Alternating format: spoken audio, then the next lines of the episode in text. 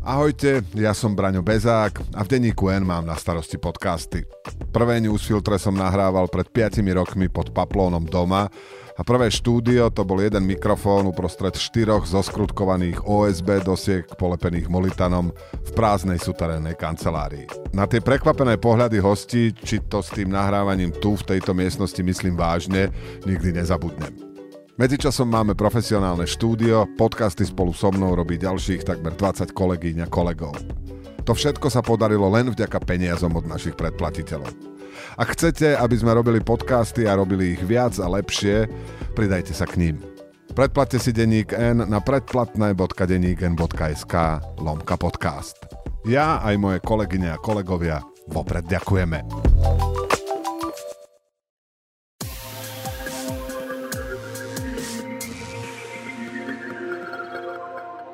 Dobrý deň, počúvate podcast v redakcii. Moje meno je Dušan Mikušovič a mojou, mojou dnešnou hostkou je poslankyňa Olano, pani Maria Šafranko. Vítam vás v redakcii denníka N. Ďakujem veľmi pekne. Pani poslankyňa, vy ste tým Matovič alebo tým Heger? Ja som tým Matovič. OK, to je veľmi jednoznačná odpoveď. Lebo trošku sa špekuluje o tom, že či niektorí poslanci z klubu Olano pôjdu s tým alebo s tým v tom prípadnom rozchode. Vy to máte dávno vyriešené, hej? Ja vzhľadom na to, že práve Igor Matovič ma dostal do politiky, tak ja to mám jasné od začiatku. I keď si myslím, že by sme mali ostať spolu, aj Igor Matovič, e, teda s Eduardom Hegerom. Toto je môj názor. Mali by sme ostať spolu, ale ak sa tak e, Eduard Heger rozhodne a odíde, tak ja to budem rešpektovať tak, ako som rešpektovala odchod e, našich kolegov z ODP. Uh, to znamená takto. Aká je šanca, že by pán, pán premiér Heger neodišiel z klubu Olano? O tom sa hovorí? Úprimne vám poviem, to ja neviem. Mm, neviem. Nemám hmm. žiadnu informáciu. Či odíde, neodíde. Sú také náznaky, ale neviem ani, kedy sa to stane a či sa to vôbec stane. OK, dobre. Uh, ja som sa spýtal, pretože vy ste v roku 2019 v tom prvom rozhovore pre denní Gen povedali, že Matoviča sa dá buď milovať alebo nenávidieť. Čiže to asi jasné, na ktorom z týchto polov ste vy, hej? A môžem povedať, že to tvrdím aj dnes. Jeho buď milujete, alebo nenávidíte. Ja si myslím, že ten stred tam vôbec nie je. Čiže teraz dám do titulku i e, Matoviča milujem? To bude akože môj nie, titulok? Nie, nie, nie, to som hovorila všeobecne, že ako ľudia buď ho milujú, alebo nenávidia. Toto určite nie. To znamená, že keď hovoríte, že ste tým Matovič, tak máte aj vyjasnené, že či zostanete v politike a či budete kandidovať do ďalších parlamentných volieb. Tak toto ešte v tejto chvíli vyjasnené nemám, pretože uh, priznám sa, že prechádzam takou seba reflexiou, či vôbec v politike ostať, či som urobila dostatok pre spoločnosť, pretože keď som prichádzala do politiky, tak som vravela, že tu idem preto, aby som pomohla svojmu mestu, aby som pomohla kraju a aby som pomohla Slovensku. A v podstate to teraz v sebe hodnotím, či sa to tak aj stalo. A mm, rozhodujem sa, ak ostanem v politike, chcela by som ostať s Igorom Matovičom a nechcem prejsť do žiadnej inej strany, pretože ja nie som tento typ, aby som prichádzala zo strany do strany. Čiže buď ostanem s Igorom Matovičom, neviem, či ono to bude stať, alebo jednoducho z politiky odídem. Jednou takou troška prekážkou je to, že môj zdravotný stav tým, že som fakt po dvoch operáciách chrbtice a že mám tých 8 skrutiek v tele a umelú platničku, pre mňa je veľmi zložité a náročné každý víkend precestovať 800 kilometrov. Toto je jeden taký zdravotný problém, e, ktorý zvažujem. Ale na druhej strane je veľmi veľa tém, ktoré by som chcela ešte dotiahnuť do konca, ktoré by som chcela otvoriť. Ja sa venujem seniorom, chcela by som sa ešte venovať teda seniorom, matkám, živiteľ, matkám, samoživiteľkám, pretože táto téma tu nie je otvorená. Veľmi dôležitý je boj s chudobou a, a kopec iných tém. Čiže na druhej strane je tu to, že je tu ešte veľmi veľa práce pred nami, takže zvažujem, čo ďalej. Uh-huh. Kedy sa rozhodnete? No ja si myslím, že to bude v blízkej budúcnosti, pretože kampaň vlastne už začala a máme pred sebou 8 mesiacov. No lebo tak vy ste pôvodným povolaním učiteľka, čiže ak by ste chceli, chceli sa vrátiť do tohto pôvodného mm, zamestnania, tak vlastne, že asi by ste si to mali vyriešiť do letných prázdnin, aby po letných prázdninách bolo kam nastúpiť, nie? Do tohto zamestnania sa ja už nevrátim, pretože keď som prichádzala do politiky, tak predtým som bola vlastne riaditeľkou kultúrneho zariadenia, takže ja už som vtedy neučila. Áno. Áno, a tam sa teda tiež už nevrátim kvôli tomu, že ja predtým, ako som išla na operáciu, tak som ukončila tento pracovný vzťah. Uh, hovoríte, že prechádzate istou sebareflexiou. Tá ako keby jedna poznámka, ktorá sa s vami spája, je, že vy ste sa do parlamentu dostali ako volebná líderka hnutia Olano. A s volebným líderstvom sa v tradícii slovenskej politiky spájajú predsa len nejaké ako keby očakávania a úlohy, ktoré možno by niektorí povedali, že u vás úplne splnené neboli. A jednoducho, že ste, keď, keď použijem príklad napríklad Ivety Radičovej, ktorá bola volebnou líderkou SDK, tak napriek tomu, že Mikuláš Zurinda bol predsedom strany, tak potom bola kandidátkou na premiéra. Mňa vždy zaujímalo a to som sa vás chcel spýtať, či to spätne nevnímate, že to bol vlastne taký marketingový trik uh, Igora Matoviča, ktorý vždy musí prevrátiť politiku nejakým spôsobom inak z, z noh uh, na hlavu a potom ešte raz možno, že naopak. A či to spätne nehodnotíte ako chybu, že ste vlastne takto vystupovali a dávali voličom, voličom nejaký typ signálu, ktorý vlastne nebol naplnený? Igor Matovič robí tú svoju politiku vždy inak, to je pravda. A či to bol marketingový ťah, to sa musíte, musíte opýtať priamo Igora Matoviča. Čo sa týka mňa, eh, ja som sa nikdy volebnou líderkou necítila, ani som to tak vôbec nepoňala. Prečo ste to potom prijali? V, názv, v názve eh, máme vlastne napísané obyčajní ľudia a nezávislé osobnosti. Igor Matovič ma prezentoval ako obyčajnú ženu z východu, ktorá vlastne nemala skúsenosti s politikou. Zadrhel nastal vtedy, keď ja som sa vôbec nezúčastňovala tej volebnej kampane, pretože som mala tie zdravotné problémy a bola som v priebehu jedného roka na dvoch operáciách. Čiže v podstate celý ten čas uh, som nekampaňovala, potom som prišla do parlamentu o dva a pol mesiaca neskôr, čiže vlastne ja už som prišla do takého ako keby rozbehnutého, zabehnutého vlaku a ja som sa s pokorou v podstate už len, už, už som len prišla a s pokorou som vykonávala svoju prácu. Nikdy som sa necítila byť volebnou líderkou, pretože všetci vieme, že lídrom je vlastne Igor Matovič. A prečo som to prijala? Áno, prijala som to a ja verím, že ľudia sú sklamaní a že mali odo mňa nejaké očakávania, ale priznám sa, že uh, a ja som mala iné očakávania a vy by ste očakávali, že budeme tu mať COVID, že padne vláda, že niektorí ministri dvakrát v priebehu roka podajú demisiu, potom sa dvakrát vrátia. Proste áno, očakávania boli iné a z mojej strany, a za to sa ospravedlňujem, neboli naplnené. No, e, COVID je ako keby vec, ktorá sa prihodila. Toto bola uh toto bol nejaký ťah Igora Matoviča pred voľbami v roku 2020, kde on nám ako voličom a verejnosti prezentoval, že vy zohráte nejakú kľúčovú rolu. Igor Matovič doslova povedal, bol by som veľmi rád, aby bola pri všetkých potenciálnych povolebných vyjednávaniach otvorila vyjednávací tým. Ja viem, že tesne po voľbách to nešlo kvôli vašim zdravotným problémom, ale Hrali ste niekedy významnejšiu rolu v hnutí Olano, napríklad potom pri vládnej kríze v roku 2021, pri tej rekonštrukcii vlády, vlády po lete 2022, keď odišla SAS. Bola tam ako keby šanca, že by ste mohli naplniť tie očakávania alebo tie, mm, no povedzme, že očakávania, ktoré sa spájajú s postom volebného lídra? Na, nie, na to odpoviem len nie. Takže moja otázka je, že ak by ste kandidovali teraz znovu uh, do volieb v roku 2023, už nebudete volebnou líderkou alebo nebudete jednotkou na kandidátke. Určite nie. Ak budem kandidovať, tak určite budem kandidovať eh, z toho posledného alebo predposledného miesta. A takéto očakávania... Posledné aké... si myslím nechá Igor Matovič. Áno, áno, tak preto vravím predposledného. A dávam vám za pravdu, že áno, tieto očakávania od volebnej líderky tu boli, nenaplnili sa a ja preto držím palce, aby tomu novému lídrovi alebo líderke sa to podarilo. Ste vlastne členkou, áno? Nie som. A prečo? Pretože vám to neponúkli, alebo ste to neprijali, alebo ani vlastne neviete, ako ten mechanizmus príjmania členov funguje? Ale viem, ako to funguje. Tým, že som prichádzala neskôr, e, po tom, už som to spomenula, 2,5 mesiaca neskôr, tak jednoducho som sa zapojila do práce. A tým, že to celé obdobie bolo tak náročné, aké bolo, bolo hektické, veď nebudem spomínať ten súbeh krízy, jednoducho nebol na to nejako čas, ale ja som si vravela, že chcem e, zistiť, ako to hnutie funguje. A taktiež chcem, aby oni zistili, aká som vlastne ja, pretože vlastne povedzme si na rovinu sme sa dopredu nepoznali. Takže jednoducho ja som chcela tomu nechať čas, aby sme sa navzájom spoznali a potom, aby som buď ja prejavím záujem alebo neprejavím a taktiež aj hnutie Oľano, či prejaví o mňa záujem. A to sa za tri roky potom nestalo? My sme to vôbec neriešili, túto otázku sme neotvárali. Keď bol snem, tak v podstate ja som si nevypýtala prihlášku lebo jednoducho som to tak brala, že ešte počkám, ale môžem vám prezradiť jednu vec. A prezradte to, my máme novinári radi. Vy máte radi. Áno, takže týka sa to toho členstva, že v podstate v deň, kedy padla vláda, tak sme sedeli u nás na klube, bolo nás tam zo pár a vtedy som povedala, že tak ja by som teda chcela vstúpiť do toho hnutia Oľano. Igor sa na mňa pozrel, sedel takto oproti a vraví, že Mati, že ty si si nevšimla, že padla vláda.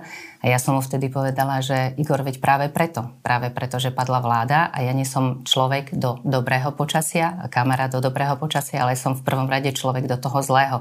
A ja si myslím, že teraz je to tak zlé, že jednoducho potrebujete každú ruku a ja verím tomuto hnutiu napriek všetkému, čo sa o hnutí rozpráva aj o Igorovi Matovičovi. Ja verím, pretože je tam veľa šikovných, pracovitých, čestných ľudí, aj odborne zdatných, napriek všetkým e, rečiam.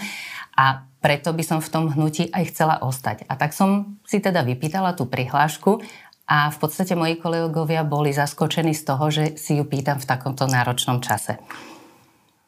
Ja, ja ako keby odmietam teraz pristúpiť vlastne na tú hru, že je to niečo uh, zaujímavé, lebo politici, ktorí vystupujú za politické strany, tak bežne sú členmi politickej strany. To len Olano je takéto unikum, ktoré na Slovensku máme, kde je to členstvo uzatvorené, do ľudia ho dostávajú v, ponuko, v ponuke na nejaký ako keby rozhodnutie Igora Matoviča a nie je to štandardná strana s nejakým širokým členstvom a potom je to akoby zaujímavé, že vy sa na sklonku jeho vládnutia prihlásite stále mi to príde čudné, e, to, ako funguje ten systém členstva Olano. Ako on teda Igor Matovič odpovedal vlastne, že teda ponúkol nám tú prihlášku? Áno, samozrejme, že si ju mám vypísať. Vy ste totiž to v roku 2019 e, súhlasili s názorom, že to, že hnutie nemá regionálne štruktúry, ktoré by spolu rozhodovalo o dianí, vám prekáža. Povedali ste, som presvedčená, že my zo Spiša sa budeme snažiť, určite snažiť o slovo prihlásiť a regionálne štruktúry tam budú fungovať a pracovať.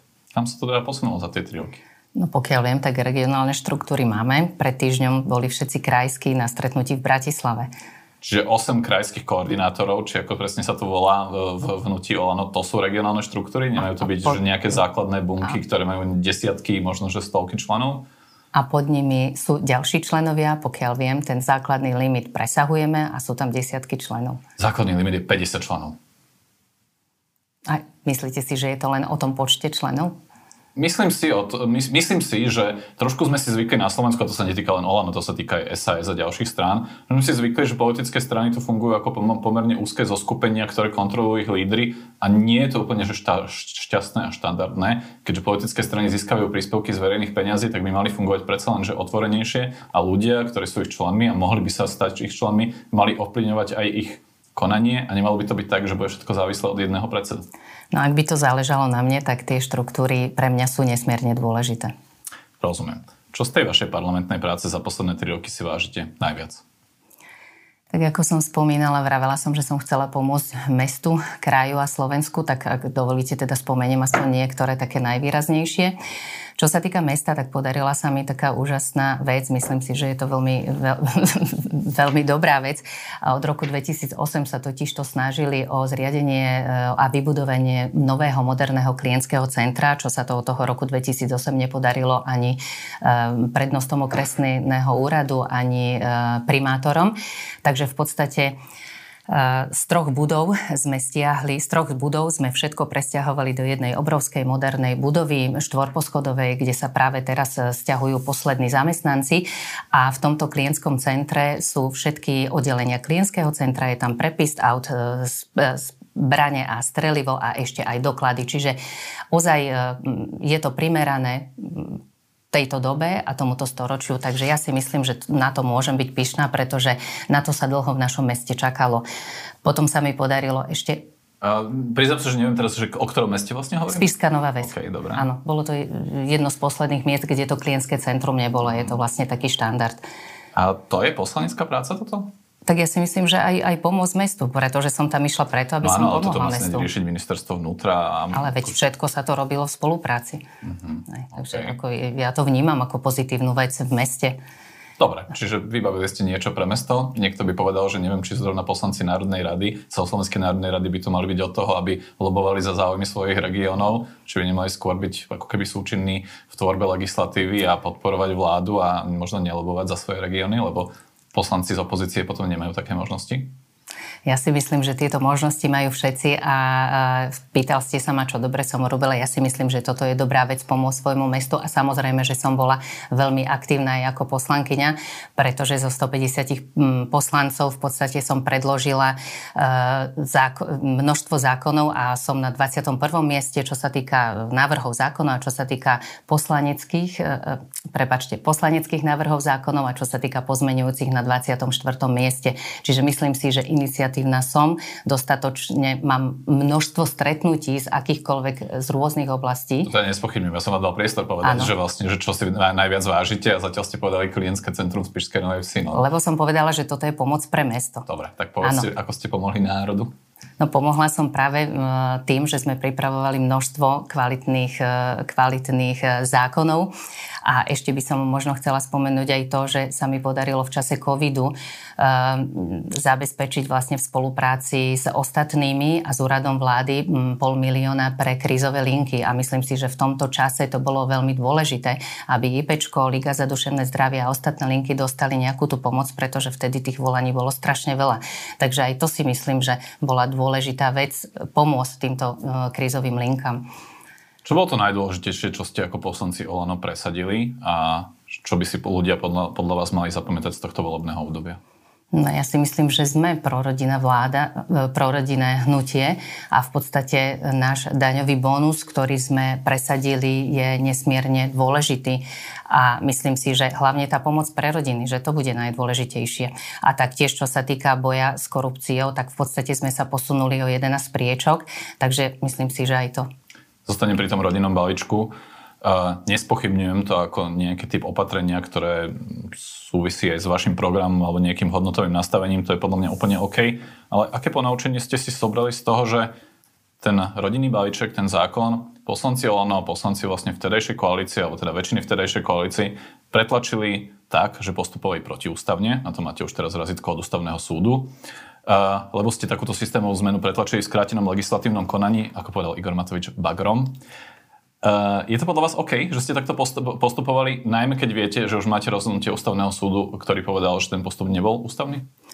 Týchto skrátených legislatívnych konaní bolo veľmi veľa Súhlasím. tohto volebného obdobia a rozhodne nemali byť. Vy máte štempel od ústavného súdu, že ste postupovali protiústavne a mňa zaujíma, ako si to ako poslankyňa vyhodnocujete, keď s niečím takýmto, na niečom takomto ste participovali a ústavný súd vám povedal, že ste nepostupovali správne. Čo ste si z toho odnesli? Ja si ctím ústavný zákon a myslím si, že mali by sme dodržiavať. Čo to znamená? Hovorím, že čo, čo je to ponaučenie z tohto príbehu? No, ponaučenie z tohto príbehu je také, že uh, buď sa dohodneme všetci, že uh, skrátené legislatívne konania nebudú vôbec, alebo budú za nejakých okolností? No, takto. Vy sa nemusíte dohadovať. Na to existuje rokovací poriadok, tam je napísané, za akých okolností majú byť skrátené legislatívne konania. Toto na prvý pohľad nebol ten prípad, pretože skrátené legislatívne konania sa majú diať pri nejakých jednorazových veciach, ktoré napríklad ohrozujú majetok štátu, mohli by uh, udalosti, ktoré by mohli spôsobiť škody štátu alebo ľuďom. Toto ten prípad nebol, jednoznačne nebol. Ústavný súd vám to povedal. Čiže tá dohoda netreba, tie pravidla boli od začiatku dané, vy ste ich porušili a všetci vás upozorňovali, že ich idete porušiť. Tak. A moja otázka je, že teda ešte raz, že aké je ponaučenie teda z toho? Ponaučenie je také, že také veci nie je potrebné robiť. Mhm. Tak, pripomenieme si to možno v budúcnosti. Takto, že skrátené legislatívne konanie a tento postup to nie je len vec Olano, to isté urobil to... Smer pri, pri 13 dôchodkoch a podobne. A nie len Smer. A nie len smer, SAS ano. teraz napríklad ano. prílepkom ano. presadila zrušenie koncesionárskych poplatkov. To je neštvar celej politiky, ja to nevyčítam len vám, ale vy, vy to sedíte a preto sa pýtam, že či vy si z toho odnášate nejaký typ uh, seba reflexie. Aký dojem podľa vás vo všeobecnosti tá legislatívna práca, tá poslanecká práca poslancov Olano zanecha vo verejnosti po tomto volebnom období? Ešte raz, aký? Že aký dojem zanecha poslanecká práca, ten výkon, ten spôsob k tomu, ako pristupovali aj k ústave, aj k zákonom, aj k tomu legislatívnemu procesu, aký dojem to zanecha vo verejnosti? Ale myslíte, e, pýtate sa len na poslancov Olano? Tak vy ste člen, členkou klubu Olano. Ja si myslím, že to obdobie je tak náročné a hektické, že v podstate mm, ten dojem asi vyzerá, vyzerá taký, že jednoducho prijímame strašne veľa zákonov, strašne veľa a vo veľmi rýchlom čase. Takže môže to pôsobiť na verejnosti mm, dosť chaoticky. A podivným spôsobom, nie? Máme tu aktuálny príklad obedov zadarmo, ktoré teraz sa presadili, uh, ktoré boli zrušené touto koalíciou v septembri 2021, alebo teda s účinnosťou od septembra 2021. Teraz sa vlastne tesne pod voľbám, pred voľbami vrátili. Vy ste za nehlasovali tiež. Nebudem spochybňovať opatrenie ako také, aj dnes denník N, alebo teda v piatok denník N zverejnil štúdiu, kde všade sú vlastne, že obedy zadarmo prospešné a odborníci naozaj ho skôr kvitujú. Na druhú stranu, znovu ten proces. Príde vám to v poriadku, ako sa to udialo? Či mi to príde v poriadku? Dôležité je to, že pomôžeme pol milióna deťom, 370 tisíc rodinám. Uh, áno, tento, tieto obedy zadarmo, alebo táto dotácia na stravu, na potraviny bola nahradená daňovým bonusom, veď sme mali zatvorené školy 8 mesiacov, čiže myslím si, že toto bolo v poriadku. Ja som rada, že sa táto dotácia vrátila naspäť. Je to plošná pomoc, pretože je veľmi ťažké určiť nejakú hranicu chudoby a na základe čoho ju určíme. Takže ja som rada, že sa to vrátilo, pretože pomôže to deťom a tým, že je tu zvýšená inflácia, že tu máme e, zdražené potraviny, tak jednoducho to ľuďom, deťom, pom- rodinám pomôže. Tomu rozumiem. To viete týždňa, mesiace, že tu inflácia sú zdražené potraviny. Igor Matovič ešte 25. januára povedal, že republika sa musí správať obozretne, keď tu je takéto bezvládie, ratingové agentúry veľmi obozretne pozerajú na akékoľvek prijaté záväzky, lebo toto je obdobie, keď vás to láka urobiť populistické jatky z parlamentu a rozdávať ako po nebohom. To bol 25. január, ubehlo pár dní, zrazu tie jatky sú možné. Ako si to vysvetliť? Uh v podstate, e, či je to populistický zákon, e, predkladala to pani Krištúvková, ktorá zareagovala na situáciu. E, máme tam vlastne náklady, na to budú 110 miliónov, ktoré v podstate budú, mm, budú vykompenzované. Čím? Čím v podstate naše banky majú zvýšené, zvýšený zisk okolo 800 miliónov, takže v podstate sa to nahradí tým. A už je dané, že to bude bankový odvod? Lebo Igor Matovič hovoril najprv o tom, že vlastne v zákone sa potuluje uh, zákon o regulovanom odvode. Potom teda hovoril, že keby to nevyšlo, tak náhradným riešením môže byť to mimoriadne zdanenie bank, ktoré vy teraz spomínate. A okrem toho naznačoval aj ďalšie záložné riešenie, ktoré nepovedal ktoré, sú, ktoré cit, povedal, alebo teda opísal slovami, zatiaľ sú to peniaze vo vreckách určitých ľudí a vyplašili by sme ich, keby sme to povedali. Opäť sa spýtam, teda, že teraz, či sedí, že už, to, už je jasné, že to bude teda bankový odvod a že takto sa robia verejné politiky, že vlastne ľuďom a firmám, ktorých si možno, že, na ktoré pripravujeme nejaký zákon, tak im to nepovieme, lebo by sme ich vyplašili, to je, to je normálne? Toto je vyjadrenie Igora Matoviča. Ja mám informáciu, že vlastne to bude vykryté cez zvýšený odvod regulovaných subjektov, ktoré majú extrémne zisky. Uh-huh. A teda bude sa to týkať aj bank? malo by sa to. No, lebo viete, vláda v roku 2020 uzatvorila s bankami memorandum o zrušení bankového odvodu, výmenou za prísľub financovania štátnych infraštruktúrnych projektov a podobne. Váš kolega poslanec Milan Vetrák na to povedal, že memorandum uzatvorila vláda a nie poslanci, a teda parlament ten odvod môže zaviesť. Povedzte mi, že prečo by, ak to naozaj toto spravíte, prečo by do budúcna mal niekto ešte vášmu hnutiu veriť a uzatvárať si nejaké dohody, keď ukazujete, že to viete takto obísť? Ja rozumiem, že, mm, že potom tam môže nastať tá nedôvera a mm, pre mňa je memorandum, záve, memorandum záväzné. Uh, uzatvorila to vláda a v podstate ja vám teraz nepoviem, či to budú aj banky. Ja mám informáciu, že sa to vykrie cez zvýšený odvod regulovaných subjektov. Či v tom budú banky alebo nie, tak to, to, to vyjadrenie, to sa musíte opýtať Igora Matoviča, ako to myslel. Kebyže si toto pretočím o 5 minút, tak vy ste mi prvá povedali, že to budú banky. Potom ste povedali, ano, že máte ale... informáciu, že tam majú byť banky. Áno. A teraz hovoríte, že nie ste si istá, že či to budú banky. Schvalujete zákony, ktoré Mám stoja peniaze a neviete ešte, že z čoho ich vykriete. Mám informáciu, áno, že, tam, že súčasťou budú aj banky. OK, a teda vrátim sa k tej otázke, že je to potom v poriadku, keď ste tým, s tými bankami pred dvomi rokmi alebo dva a pol rokmi uzatvorili dohodu, že bankový odvod nebude? Ja som za to, že dohody by sa mali dodržiavať Čiže? a neobchádzať. No tak potom čo? Potom tomu nerozumiem. Čiže nie ste za to, aby sa to vyriešilo bankovým odvodom? No, tak ak, tak ak tam je takéto memorandum, aj povedali ste pred chvíľou, že ako sa vyjadril kolega Vetrák, že v podstate to uzavrela vláda a nie poslanci. Vaša ja si, áno, ale ja si nemyslím, že... Ja, ja si ctím dohody a snažím sa do dohody dodržiavať. Uh-huh. Čiže ešte uvidíme, ako, ako to bude nakoniec, hej, že asi sa ešte o tom budete rozprávať na klube. Tak pravdepodobne áno. Dobre. Uh, v parlamente sa momentálne debatuje aj o zákaze nedelného predaja. Vy ste si na Facebooku vypýtali rady ľudí, ako vlastne pri tejto otázke hlasovať. Čo vám poradili? Ako budete hlasovať? Ľudia sú rozdelení pol, pol na pol a ja musím povedať, že ja som osobne veľmi rada, že tento zákon nám neprešiel, pretože ja som aj na klube vystúpila proti tomu.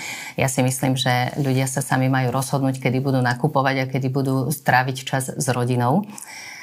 A ja som aj povedala, že e, chcem podať pozmenujúci návrh zákona. E, jednoducho, chýbala mi tam nejaká celospoločenská diskusia s ľuďmi, ktorých sa to dotýka. Pokiaľ viem, tak tam prídu aj e, študenti o nejakých 10 tisíc študentov o formu vlastne brigády počas nedele. Takže jednoducho ľudia sú rozdelení. Niektorí to chcú, niektorí to nechcú. Pokiaľ viem, tak každý piatý Slovak v podstate pracuje v nedeľu. Ale ja som, mm, ja, ja stále si myslím, že ľudia sa majú rozhodnúť, kedy budú nakupovať a kedy nie. A nie som za zatvorenie. V klube máte, budete mať voľnú ruku?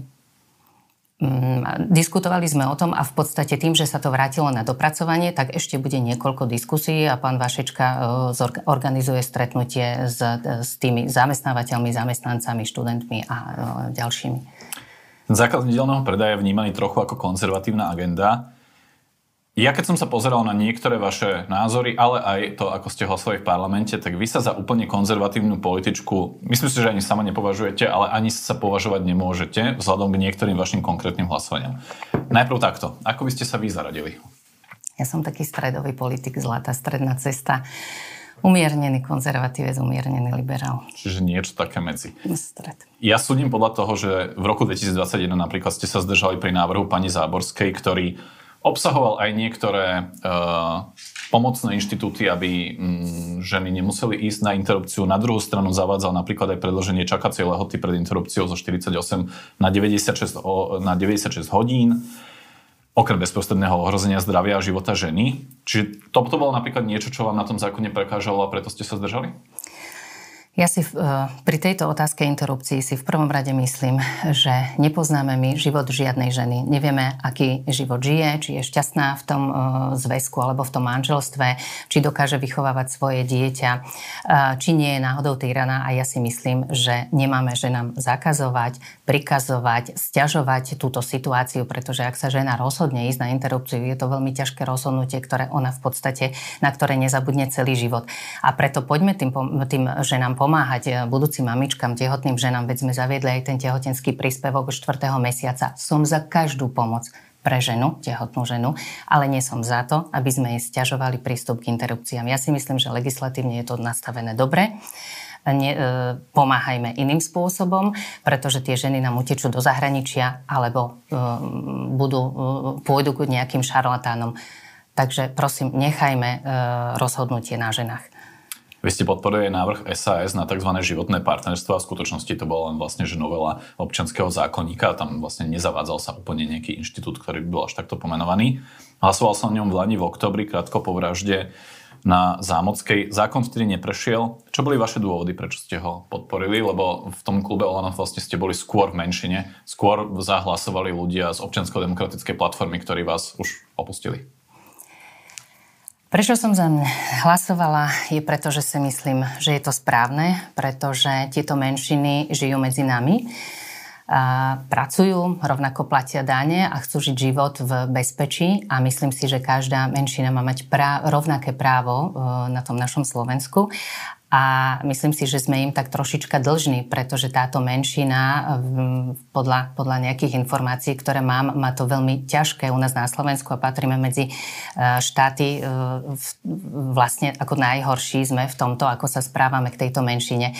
Ja poviem pravdu, že budem tak hlasovať aj na budúce, pretože si myslím, že táto skupina ľudí si zaslúži od nás pomoc. Či je to dedenie, či je to nahľadenie do dokumentácie, alebo či je to v podstate nejaké uzavretie nejakého zväzku. Pokiaľ viem, tak teraz pán Karas predklada nejaký návrh zákona. E, táto menšina alebo skupina ľudí nie je s tým veľmi spokojná. Ja si myslím, že tento zákon by mal byť hlavne praco- e, by sa malo na ňom pracovať hlavne spolu s nimi, pretože je to zákon o nich a je to pomoc pre nich. Takže aj do budúcna budem v podstate vždy pozerať na týchto ľudí tak ako mama, že to môže byť moje dieťa, že to môže byť moje vnúča. Čo s takýmto nastavením hodnotovým, alebo ako s takýmto hodnotovým nastavením vnímate poslednú sériu statusov Igora Matoviča, ktorý sa týkal ktoré sa týkali transrodových ľudí. On teda hovorí, že v skutočnosti nešiel proti transrodovým ľuďom, ale proti propagande, ktorá tu údajne niekde je. Neviem úplne, že presne kde, ale budíš, to, takto to on vysvetľuje. Vy ste ich vnímali takto, že bráni sa proti nejakej propagande, ktorá sa tu snaží sa k nám dostať, alebo ste ich vnímali, že v skutočnosti to boli ataky na transrodových ľudí? A ja som tieto statusy samozrejme vnímala a musím povedať, že ja som mala aj rozhovor s Igorom Matovičom, kde sme sa práve o týchto statusoch bavili. E, toto je spôsob jeho vyjadrovania, za ktorý ja nemôžem ani neviem ovplyvniť. A vlastne ľudia si vyhodnotia, či to boli útoky alebo nie. Ja som človek, ktorý sa vyjadruje úplne inak a ktorý koná inak a myslím si, že nemáme jeden druhému ubližovať, pretože to nikam nevedie. Ja častokrát od rôznych politikov Olano v súvislosti s rôznymi výrokmi Igora Matoviča, nemusí sa týkať len transrodových ľudí, počúvam, že on je taký, to sú jeho výroky, on si za ne zodpovedá, ale vy ste tam s ním v klube. Áno. Čiže ja tá spolu zodpovednosť ako keby nejakým spôsobom na vás trochu padá ale ja som ten človek, ktorý sa s ním o tom baví a keď sa mi niečo nepáči, čokoľvek, ja som tá, ktorá mu to povie. A, ako, reago- ako reagoval? Uh, my máme spolu veľmi dobrý vzťah, takže Igor v podstate si ma vždy vypočuje, povie mi svoj, svoj názor, svoju argumentáciu, ja jemu svoju, ale konkrétne aj pri poslednom statuse som sa s ním o tom veľmi vážne rozprávala. Nemáte obavu, že kampaň hnutia Olano pred voľbami, pred predčasnými voľbami v roku 2023 bude ovplyvnená týmto trochu nastavením Igora Matoviča? Už včera, keď som počúval tlačovku jeho a poslanca uh, Derdiho Dimešiho, ktorá uh, sa týkala ministra Káčera, tak uh, v spore, ktorý sa nijak netýkal uh, práv LGBTI ľudí a podobne, tak o ňom hovoril ako o dúhovom priateľovi prezidentky Zuzany Čaputovej len preto, že keď bol ešte veľvyslancom v Maďarsku, tam vyvesil e, dúho vlajku podobne ako iné veľvyslanectva. Igor Matovič jednoducho využíva veľa príležitostí na to, aby komunikoval odpor voči to, čo, čo, to, čo on vlastne nazýva LGBT propagandou a, a podobne. Ako sa s tým vysporiadate v kampani? Chcel by som ešte povedať, že 12. október 2022 sa zapísal čiernymi písmenami do histórie Slovenska ja nie som typ, ktorý bude týmto ľuďom ubližovať a ja predpokladám, že toto nebude nosná téma v kampani. Máte taký prísľub od Igora Matoviča? Mm, ja, ja to predpokladám. OK. Uh-huh. A keď bude? Alebo keď jednoducho tých statusov bude veľa a, a, a Igor Matovič to bude využívať ako agentu? Ja mm, neviem povedať, čo bude. Uh-huh. Dobre, tak uvidíme. Vyhodnotíme to. Kuriozita aktuálna z hlasovania v piatok uh, o 11. Poslanci rozhodovali o novele zákona ochrana, o ochrane oznamovateľov proti spoločenskej činnosti. Cieľom návrhu teda bolo okrem iného upraviť, okrem terajšej paušálnej nenarokovateľnej odmany, aj to, aby oznamovateľ korupcie získal podielovú odmenu vo výške 50% zo sumy, ktorú reálne štát vymôže v prípade dokázanej korupcie. Vy ste boli spolunavrhovateľkou novely, sedeli ste v sále, nehlasovali ste. Hlasovala.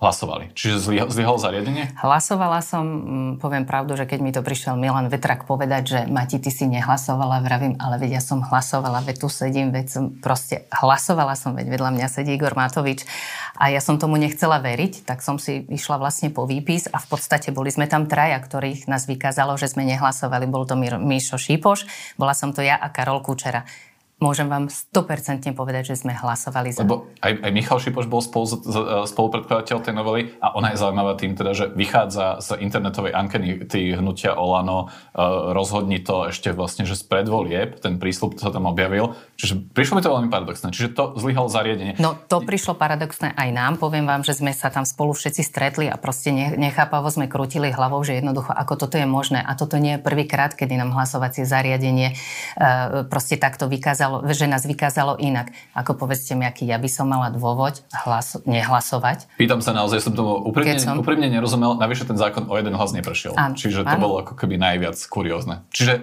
náhoda zlyhal zariadenie a preto vlastne tento to... prísľub Olano nebude naplnený, lebo na budúce ho môžete predložiť o pol roka. To vám môžem 100% povedať, že zlyhalo hlasovanie, že toto by som si teda nedovolila.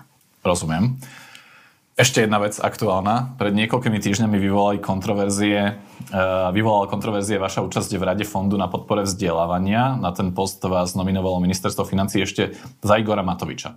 No, Nechcem rozoberať detaily fungovania fondu a rozumiem aj vášmu vyhláseniu, že nazýva to teplým miestečkom, ak je to vlastne že pomerne marginálna inštitúcia, za ktorú by ste mali 70 eur mesačne, ktoré aj tak dávate na charitu, aspoň tak, tak to hovoríte a ja nemám dôvod vám neveriť. Uh, tomu všetkému rozumiem. Iné ma zaujíma skôr. Nenapadlo vám ani na chvíľu na začiatku, že to môže byť problém, že to môže vzbudiť takéto zdvihnuté obočia minimálne? Prosím vás, keby ma to napadlo, tak to v živote nepríjmem. Lebo viete, že hnutie ONO vždy kritizovalo politické nominácie. Programe máte napísané, navrhneme zverejniť všetky politické nominácie vrátane strán, ktoré za nimi stoja. To je program OLANO z roku 2020. A potom sa zrazu objaví, že ministerstvo financí Igora Matoviča vás nominuje za členku Rady fondu na podporu vzdelávania. No, mňa by asi teda napadlo, že, že to môže byť vnímané ako problém. Ak dovolíte, môžem sa Určite. k tomu vyjadriť. Čiže Teplé miestečko to nie je. E, nominácia mi končí v júni, 14. júna. Ja som tam nominovaná len na 8 mesiacov. Práve preto som to prijala, že je to len na 8 mesiacov. 70 eur, ktoré som odmietla, idú na charitu, to ste spomínal. Cestovné náhrady si vôbec neuplatňujem. Mne to prišlo, že idem pomôcť, pretože som v tom školskom výbore, čiže legislatívne sme aj tento zákon upravovali, takže jednoducho je mi to blízke. Poznám, ako funguje celý tento fond na podporu vzdelávania. Ak by som čo len mala nejakú pochybnosť alebo tušila, že toto je nesprávne, veď prišla mi nominácia z ministerstva financí, ja som ju nechcela, ja som ju neočakávala, ja som to brala, dobre, idem pomôcť na 8 mesiacov. Ak je to problém a je, to konflikt záujmov, tak ja som vravila, vravela, že ja nevidím dôvod s odstúpením, ale v podstate musí sa to potom celé upraviť tak, aby na ministerstve financí boli jasné požiadavky a podmienky, kto tam môže byť nominovaný a kto tam nominovaný nemôže byť. E, Chápem. Um, no, vy ste spolupredkladateľkou zákona novely, ktorá vlastne umožnila alebo dala ministerstvu financí právomoc nominovať človeka do Rady fondu na podporu vzdelávania. Čiže aj preto to vyzerá ešte o to, o to paradoxnejšie, že vy ste nám vlastne spolu navrhovali zákon, ktorý okrem iného obsahoval viacero vecí, ale, ale obsahoval aj vlastne pridelenie kompetencie ministerstvu financií, aby spolu navrhoval človeka do, do Rady fondu, ktorý má myslím, že 7 členov, ak sa nemýlim. Od 4 mesiace potom, čo novela prejde, sa vy stanete tou členkou. No tak reťazec udalostí teda vyzerá, že, že zvláštne, aj keď rozumiem, že tam ste si asi ne, neprišli nakradnúť a, a, a niečo podobné. Čo? Čo? Tam, tam, tam si nemáte čo? Toto je jedna vec.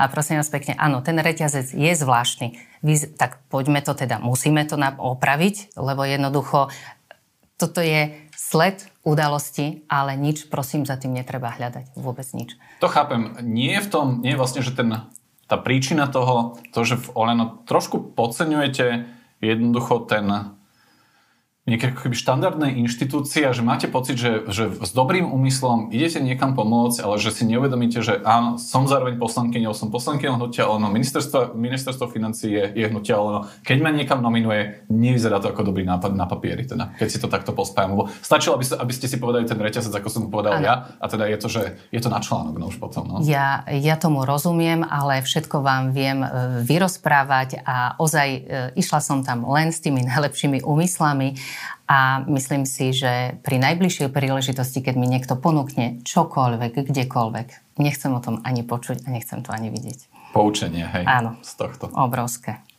Zaujímalo, keď už som hovoril o tom rozhovore v roku 2019, vtedy ste hovorili o prezidentke Zuzane Čaputovej, že ju obdivujete, volili ste ju za prezidentku a považujete ju za vzor pre ženy na Slovensku. To stále platí? Áno. Napriek Pre... tomu napríklad, že čo o nej hovorí Igor Matovič, že je falšná, zákerná a podobne. Ja vám poviem uh, svoj názor, ak dovolíte. Jasne. To, čo ste teraz prečítal, platí a ja si myslím, že je to hlava štátu, ktorá nás reprezentuje na veľnogy dovnútra. Ja si pani prezidentku vážim a ja si myslím, že je málo žien v politike a malo by nás byť podstatne viac kvôli tomu, že máme nejaké to iné myslenie a nepotrebujeme si nejako niečo dokazovať. Takže Áno, stojím si za týmto tvrdením, ktoré som povedala skôr. Ak by kandidovala, myslíte, že by ste ju mohli znovu voliť? Ja som pani prezidentku volila aj predtým. Um, uvidíme, aký výber bude kandidátov, ale ja si myslím, že svoju prácu robí veľmi dobre. A tie výroky uh, Igora Matoviča na adresu vnímate ako? Sú výroky Igora Matoviča. Dobre. Čo očakávate od predčasných volieb? Tieto voľby budú kľúčové a budú veľmi náročné a ja si myslím, že ak sa, síce stále sa tu rozpráva o spojaní, ale nakoniec len vznikajú nové a nové strany, tak ja očakávam, že sa všetky demokratické strany, o ktorých sa tu hovorí, spoja a že vyhrajú spoločne voľby, lebo ak, ak nenájdeme tú spoločnú cestu, tú spoločnú reč, tak jednoducho sa nám vráti to, čo tu bolo 12 rokov a nemyslím si, že, že je to správne. Nie je Igor Matovič prekažkou tohto spojenia? Lebo mnohé tie strany jednoducho s ním spolupracovať nechcú? Ja si myslím, že tých prekážok je viac. Celý čas sa tu rozpráva aspoň po, tých, po, po dobu troch rokov, čo som tu, tak celý čas sa všetko háže na Igora Matoviča. Ale povedzme si na rovinu, nie je hlavnou príčinou a jedinou len Igor Matovič. Tých príčin tam bolo viac. Súhlasím. On je ten, ktorý, ktorý má tu, to je ten jazyk a ten prejav taký, aký má, čiže naštval už asi celé Slovensko, ale nie je to len on. Len on vyhral voľby, mal 25%, 53 poslancov a bol premiérom. Čiže tá miera zodpovednosti iných je vždy iná ako, ako človeka, ktorý dostal od voličov šancu, aby viedol koalíciu, viedol vládu a vládol. Rozumiem. Ehm, bola tu obrovská šanca, ľudia verili, že dôjde k zmene. Tá šanca bohužiaľ sa nejako premárnila. Vláda padla, mm, ľudia sú sklamaní, sú frustrovaní a v podstate mali očakávania a teraz nemajú chuť, chuť ísť ani voliť. Tomu rozumiem, lebo nevedie si predstaviť, že z tej zostavy strán, ktorá teraz spolu nedokázala vládnuť, že ako by mohli, že čo by vlastne voľby zmenili na ich schopnosti spolu vládnuť. Tak máme tu ďalšie nové strany, tak um, predpokladám, že príde niekto nový, niekto zaujímavý. Ja, si, ja sa na to pozerám z pohľadu voliča. Jednoducho, volič chce nejakú stranu, ktorej verí, ktorá má hodnoty, ktorým on, on rozumie a, a má ich spoločné. Ale ja si myslím, že pre tých ľudí je veľmi dôležitý aj líder. Líder, ktorému veria a za ktorým pôjdu. Ale mm, ľudia sú tak, ako som vravela, sklamaní, že, že už voliť nechcú ísť. A my všetci sa musíme postarať o to, aby sme im dali znova nádej. A k tým novým stranám poviem, že mnohé tie nové strany hovoria, že spolupráca s Olano im úplne pochutí nie. Hovoria to. Progresívne Slovensko teda nevylučuje Olano zo spolupráce, ale teda Ikara Matoviča nechá, uh, hovoria, že je zodpovedný za to, čo sa tu stalo a kritizujú ho. E, ľudia z novej modrej koalície, ako napríklad Miroslav Kolár, hovoria, že s Igorom Matovičom sa v skutočnosti spolupracovať nedá, veď preto Miroslav Kolár odišiel aj z tej vládnej koalície. Lucia Diriž Nikolsonová bola tiež kritická k Igorovi Matovičovi v KDH, z Igora Matoviča si tiež úplne neskákajú na strom. Čiže či nemáte len obavu, a ja rozumiem, že je vaše dobré právo uchádzať sa o, o, o hlasy voličov, ak vyhráte, tak budete hrať s inými kartami, alebo keď získate dostatočný počet hlasov. A či nemáte obavu o kolečný potenciál hnutia Olano? Hnutie Olano pôjde do volieb samostatne a ja si myslím, že ľudia dajú jasne najavo, či tam Igora Matoviča a Hnutie Olano chcú alebo nie. To nepochybne, to sa určite stane. Uh, keby si máte dnes typnúť, ako tie voľby dopadnú? Neviem si typnúť. A čo je vaša najväčšia obava? Mm, že sa to vráti do starých kolejí. Teda, že bude vládnuť smer a premiérom mm-hmm. bude Robert Fico. Mm. No, uvidíme, ako to dopadne. Uh, asi sa potom môžeme o 10 mesiacov porozprávať, že kam, kam sa vlastne Slovensko dostalo. Ďakujem, že ste boli u mňa v štúdiu. Uh, hosťou, hostkou pardon, uh, podcastovej redakcii bola poslankyňa Olano Maria Šafranko. Ďakujem veľmi pekne za pozvanie. Ďakujem. A moje meno je Dušan Mikušovič. Teším sa do počutia na budúce. Do počutia.